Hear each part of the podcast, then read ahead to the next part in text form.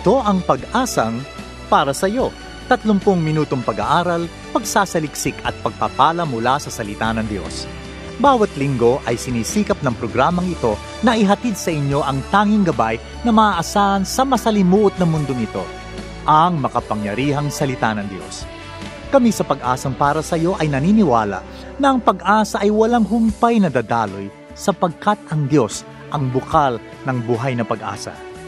Bago natin pakinggan ang salitang magpapalakas at magpapalaya, pakinggan natin ang natatanging bilang na ito –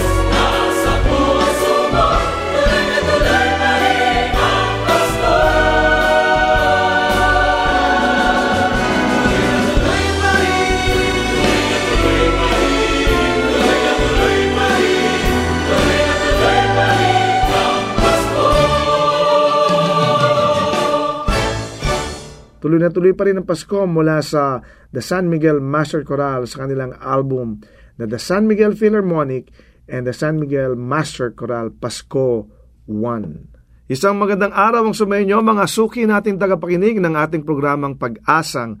Para sa iyo ako si Rodel Lacson at ako makakasama ninyo sa loob ng 30 minutong pag-aaral at pagsasaliksik ng salita ng Diyos. Merry Christmas! Uh, maligayang Pasko sa inyong lahat. Naku, napakalapit na talaga. No? Ilang araw na lang. Dati, a few weeks ago, we were just counting the days. Sabi natin, 100 days before Christmas. Uh, five days na lang pala, no? Oo nga pala, no? Ilang araw na lang. At uh, Pasko na. And talagang napakarami ng pangyayari. Of course, kahit nga Pasko, sabi natin, marami pa rin paalala ang gobyerno no na tayo mag-ingat, manatiling yung ating physical distancing, panatiliin natin yung ating minimum health protocols, yung paghugas ng kamay, face mask, face shield, kailangan nating i-maintain yan. Huwag natin kalimutan, alam natin na itong panahon na to, talagang lahat ng mga magkakaibigan, magkakamag-anak, pamilya, talagang nagkakaroon ng reunion, ng gathering, pero mahigpit ang paalala ng ating gobyerno uh, na talaga namang dapat mag-ingat tayo kasi tumataas, mga kapatid, tumataas na namang muli yung ating mga bilang ng positive cases. In the last uh, few weeks, medyo pababa na. Gumaganda na yung numbers natin. Eh, no? Kaya lang, because of the holiday season, medyo tumaas ng kaunti, ng bagya yung ating cases. Kaya mag-ingat tayo alam nyo, pag magkakamag-anak, nagiging komportable tayo sa isa't isa. Eh, no? Hindi, syempre, normal naman yun kasi kamag-anak eh. Hindi mo isipin na may sakit yung kamag-anak mo na yan. At saka syempre, ayaw mo naman siyang uh, itaboy no? dahil kamag-anak. Pero pag tayo magkakasama, nakakalimot tayo, na nagiging komportable tayo sa isa't isa at uh, baka doon pa pagsimulan nung uh, sakit no na talagang iniiwasan natin. Konting panahon na lang eh kasi nandiyan na yung bakuna eh no. Baka last minute doon pa tayo magkasakit kung kailan nandiyan na yung bakuna.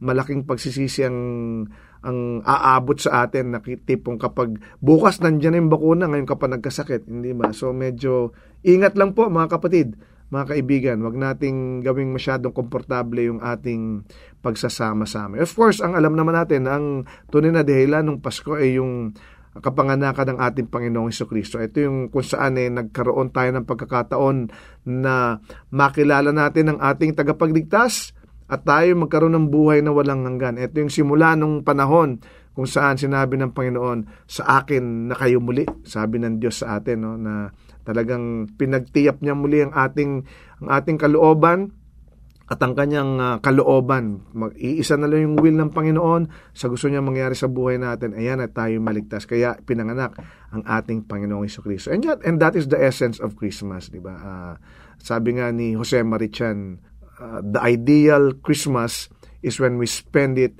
uh, with loved ones and of course celebrating the birth of Jesus Christ. Talagang si Jose Marichan na yung, yung kinokote natin eh. No? Hindi, Bible pa rin of course. Pero uh, maganda yung tinuran lang ni Jose Marichan. Kaya binanggit natin. Pero ang Biblia, ang sinasabi niyan, ang kapanganakan ng ating Panginoong Iso Kristo, ang tunay na dahilan ng Pasko. Ngayong week na to, marami nag-birthday. Maraming uh, tayo mga kaibigan na nag-celebrate ng kanilang birthday. Maganda to kasi Pasko na, birthday pa, no? So, medyo tipid at mas masaya no? Isang isang celebration na lang. So binabati natin ng happy birthday si Pastor Jess Tumagan si Ian Montero si Love de la Peña si Riza Alerite si Pastora Ethel Cañales si Pauline Pabua Chico si Debbie Fernandez si Mary Ann Eliserio at si Pastora Loribel Bontilao. Yan, happy happy birthday Pastora sa mga inyong mga nag-birthday sa inyo magpapansit naman kayo. Bati rin tayo ng mga ilang pang mga nagbigay sa atin ng mga messages. No? Si Ralpha Valera, uh, sabi niya, maraming maraming salamat po. Panalangin ko'y patuloy pong sabay nyo ang ibayong pagpapala ng Diyos na dakila. Maraming salamat, Ralpha Valera.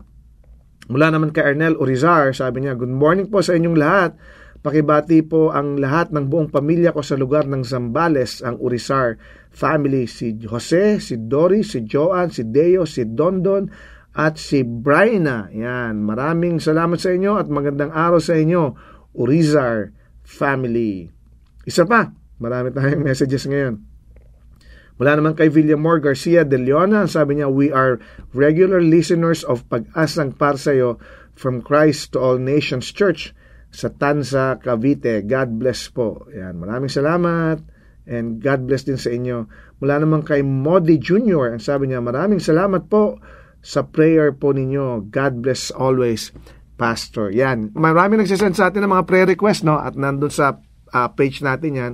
At pinapanalangin natin yung mga nagiiwan ng mga prayer requests. So, we encourage you to do the same. Kung kayo may mga gusto ipanalangin, mag-iwan lang po kayo ng mensahe sa atin, sa ating Facebook page, o mag-text kayo sa ating cellphone number na binibigay naman natin sa dulo ng ating programa.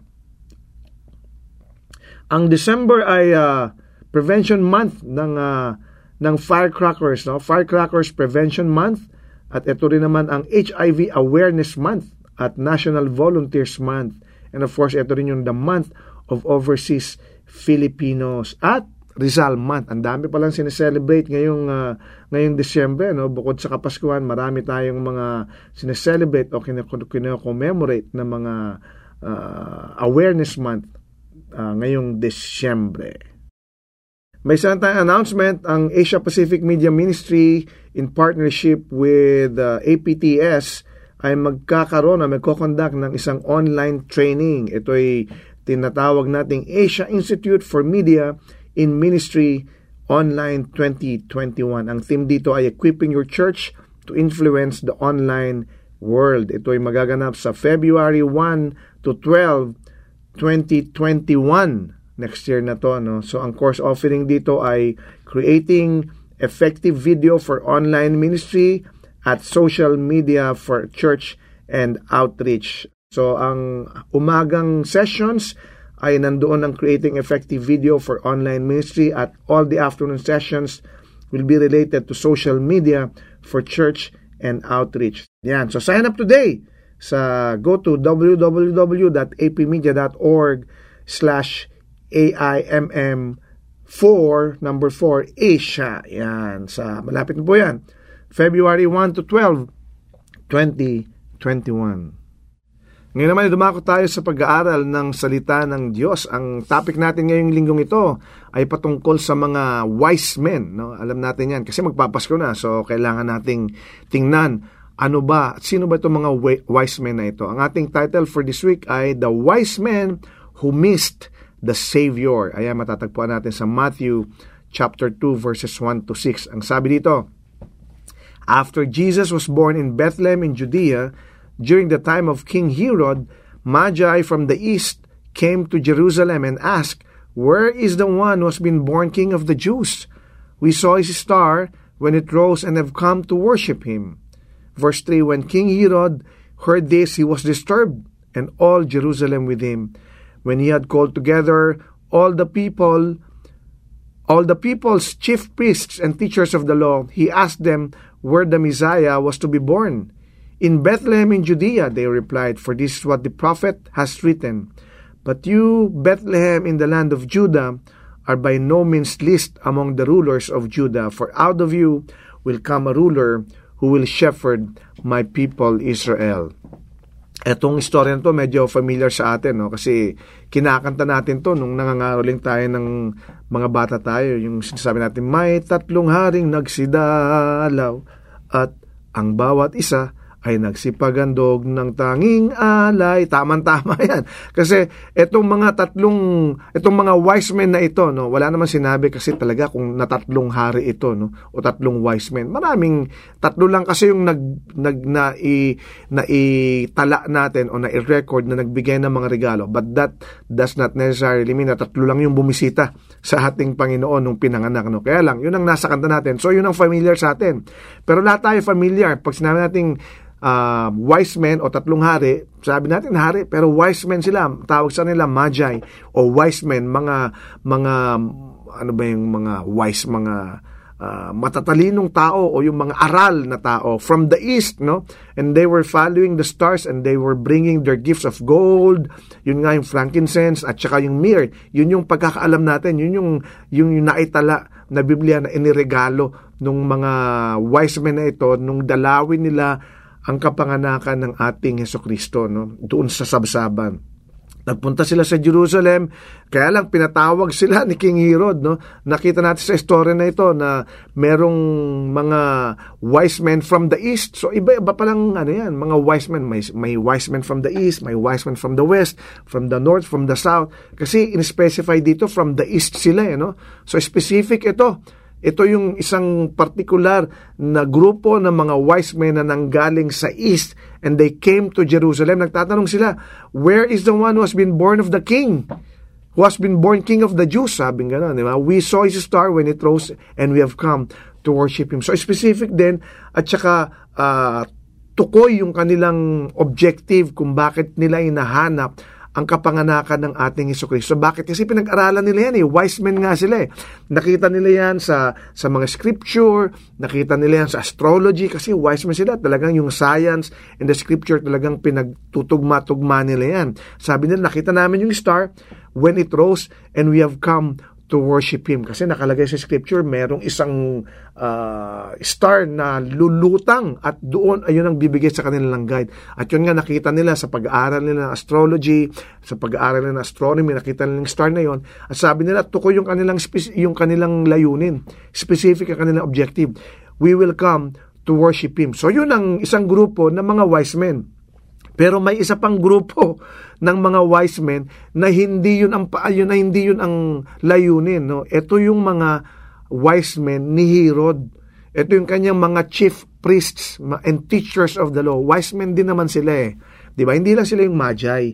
Sila wise men din sila. There there there are different type of uh, wise men. There are different group of wise men. Chief chief priests sila at saka teachers of the law ni King Herod. So pinatawag sila ni King Herod. Di ba?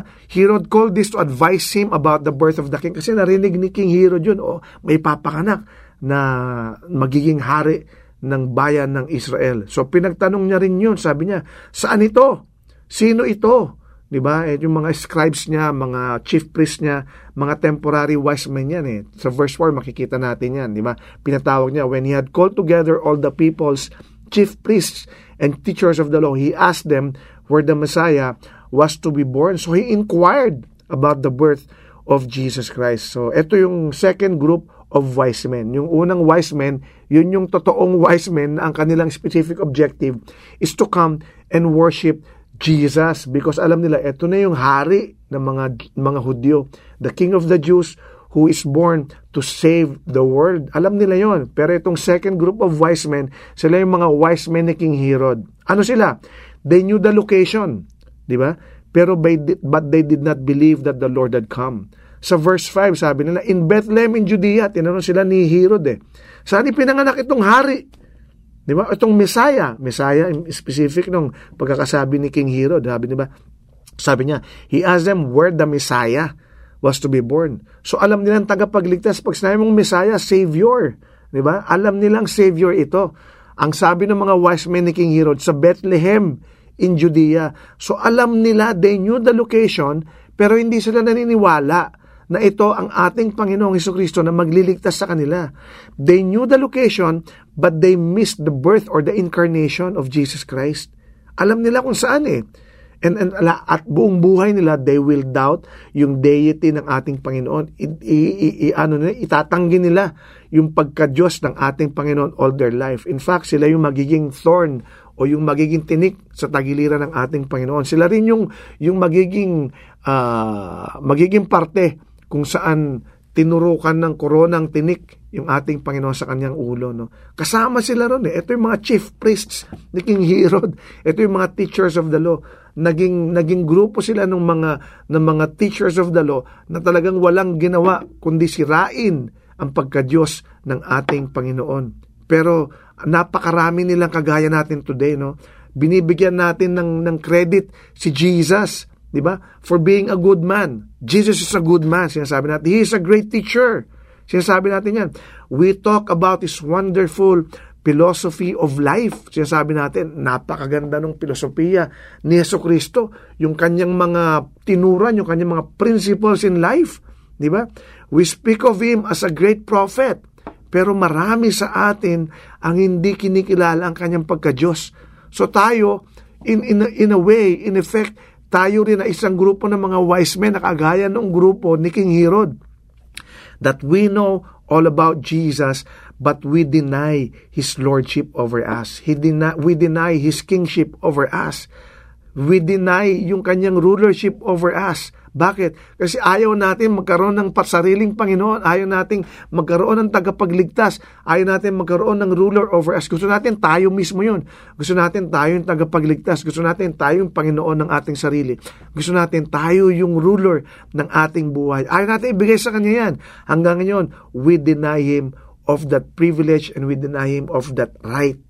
Di ba? Na siya ang tagapagligtas, siya ang ating Diyos at siya ang ating Savior.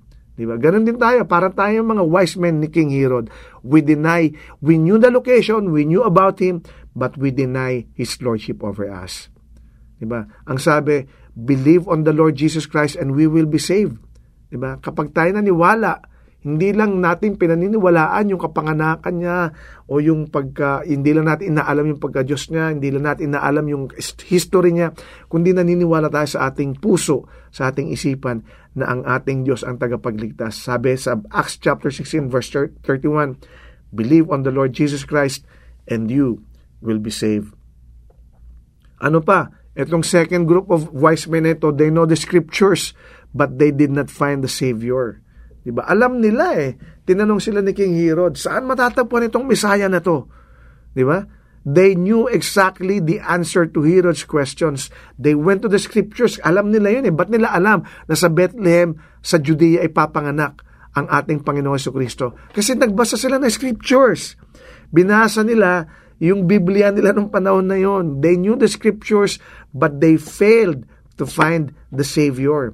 Diba? Alam nila, acquainted sila. In fact, sa Micah chapter 5 verse 2, itong huli natin tunuran, sinabi na, But you, Bethlehem in the land of Judea, uh, kinot ito ng mga wise men ni Herod sa kanya, eh, di ba? Sabi niya, are by no means least among the rulers of Judah. For out of you will come a ruler who will shepherd my people of Israel. Alam nila to, kinote nila tong scripture na to kay Herod nung nagtanong si Herod. Pero anong ginawa nila? Wala, di ba? They found the biblical answer but they did not apply it. Di ba? Tayo rin, kadalasan gano'n mga kapatid, we know a great deal about the Bible and we can still be lost. Bakit? Kasi wala doon yung author, wala sa puso natin yung author ng scripture eh. Binabasa na natin ang Biblia for information, not for inspiration. Di ba? Binabasa natin ang Biblia for knowledge, not for wisdom. Hindi dapat ganon. Dapat when we read the Bible, we must ask the Holy Spirit to guide us. Bakit? Nandun na lahat eh. Huwag tayong tumulad dun sa second group of wise men na alam nila yung scripture but they are still lost. Diba? We cannot be saved by just knowing the Christmas story. Christmas story to eh. Hindi mo pwede sabing ligtas ako kasi alam ko pinanganak si Yeso Kristo. Alam ko sa sabsaban siya. Alam ko naglakbay si Mary at si Joseph. Alam ko ganito nangyari. Alam ko dumalaw yung, yung mga wise men from the east at binigyan siya ng gold, frankincense, and myrrh. Alam ko lahat yan. Pero kapatid, hindi ko mo alam mo yan, ligtas ka. We cannot be saved by just knowing the Christmas story. Let's not be like the this group of wise men na alam nila kung saan pinanganak, alam nila yung scripture, but they did not apply it. Diba? Alam din nila pangatlo, they know that Christ would rule, but would not let Him rule them. Ang sinabi ron sa verse 6, di ba, nakinote nila, For you, out of you will come a ruler, and you will shepherd my people. Israel, alam nila na magro-rule sa ang ating Panginoon. Alam nila, pinanganak na yung ruler of Israel that will shepherd them out of his of, of Egypt, di ba? Pero wala silang ginawa, di ba? A ruler that would come to rule the people of Israel. The plan of God was unfolding swiftly before them. It's right there in front of them. Pero anong ginawa nila? 'Di ba? Wala eh. It was time for thrilling prophetic fulfillment. Alam nila yun, nabasa nila yun eh. Alam nila na yung angels nandoon, alam nila yung tax taxation nangyaya, nangyari na, 'di ba? Kasi pumunta nga sila Mary, alam nila lahat ng pangyayaring yun. Alam nila yung birth in Bethlehem, kinote na nga nila eh. 'Di ba? Alam din nila na nandoon na yung wise men that arrived from the east, kaya nga nila nalaman eh. Di ba kasi nagtanong itong wise men from the east, sinabi na, saan pinanganak yung Messiah so that we will come and worship Him? Narinig nila yun. Alam nito ng mga second group of wise men, pero wala silang ginawa. Di ba? Kagaya natin, kagaya nila, tayo kadalasan ganun din. We see prophecy fulfilled before us today, but we do not act upon it.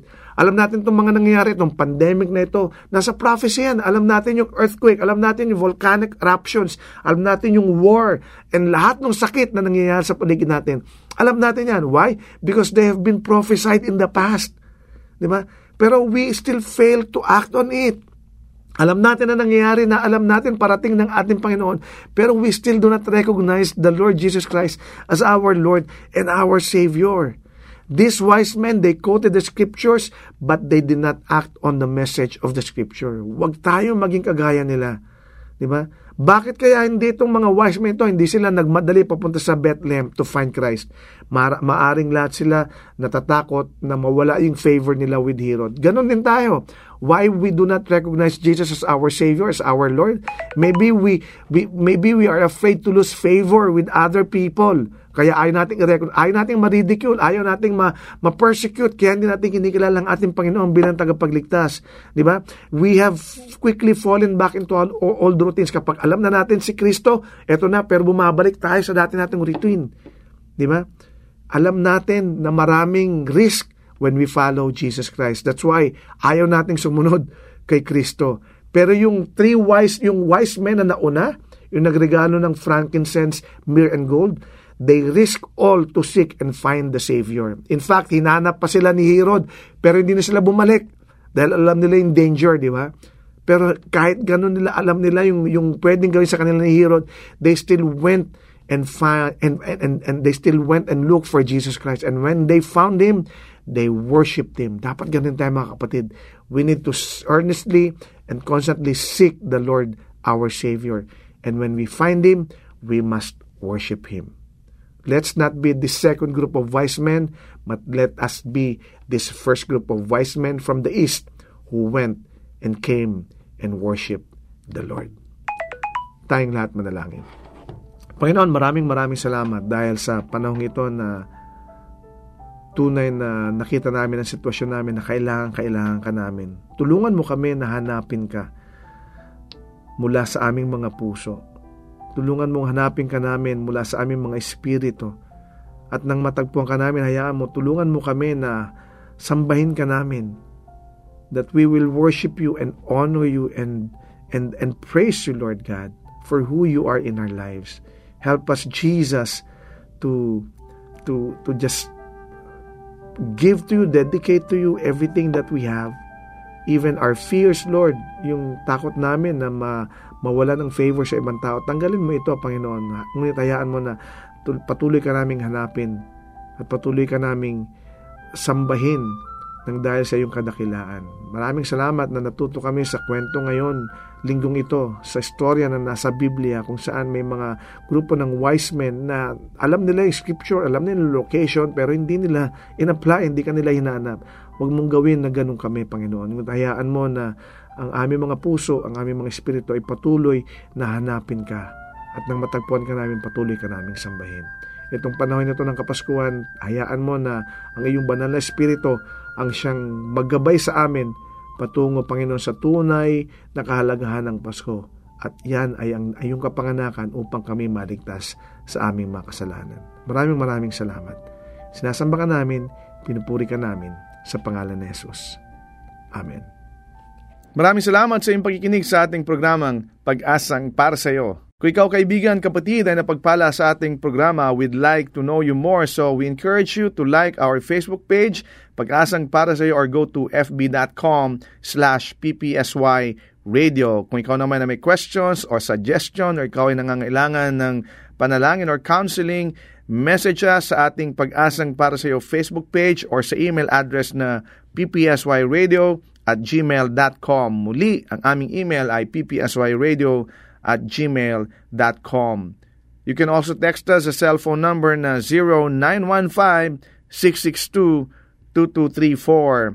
Again, that's 0915-662-2234. And uh, pag nag-text po kayo, lagay nyo lang po na ito po'y PPSY o pag-asang para sa iyo. So we uh, so we know how to answer you. And to listen to our previous broadcast, you can access Pag-asang para sa iyo radio through our AP Media app or go to www.apmedia.org slash ppsy. We are also available sa podcast. Just subscribe to Pag-asang para sa iyo through iTunes or through your favorite podcast application. Hanggang sa muli, ako si Rodel Lacson na nagsasabing God is the giver of hope at may pag-asang para sa iyo. Kami umaasa na kayo'y naliwanagan at natulungan ng mensahe sa araw na ito. Ang pag-asang para sa iyo ay palatuntunang nakalaan upang magbigay ng mga praktikal na kasagutan sa inyong mga suliranin sa buhay.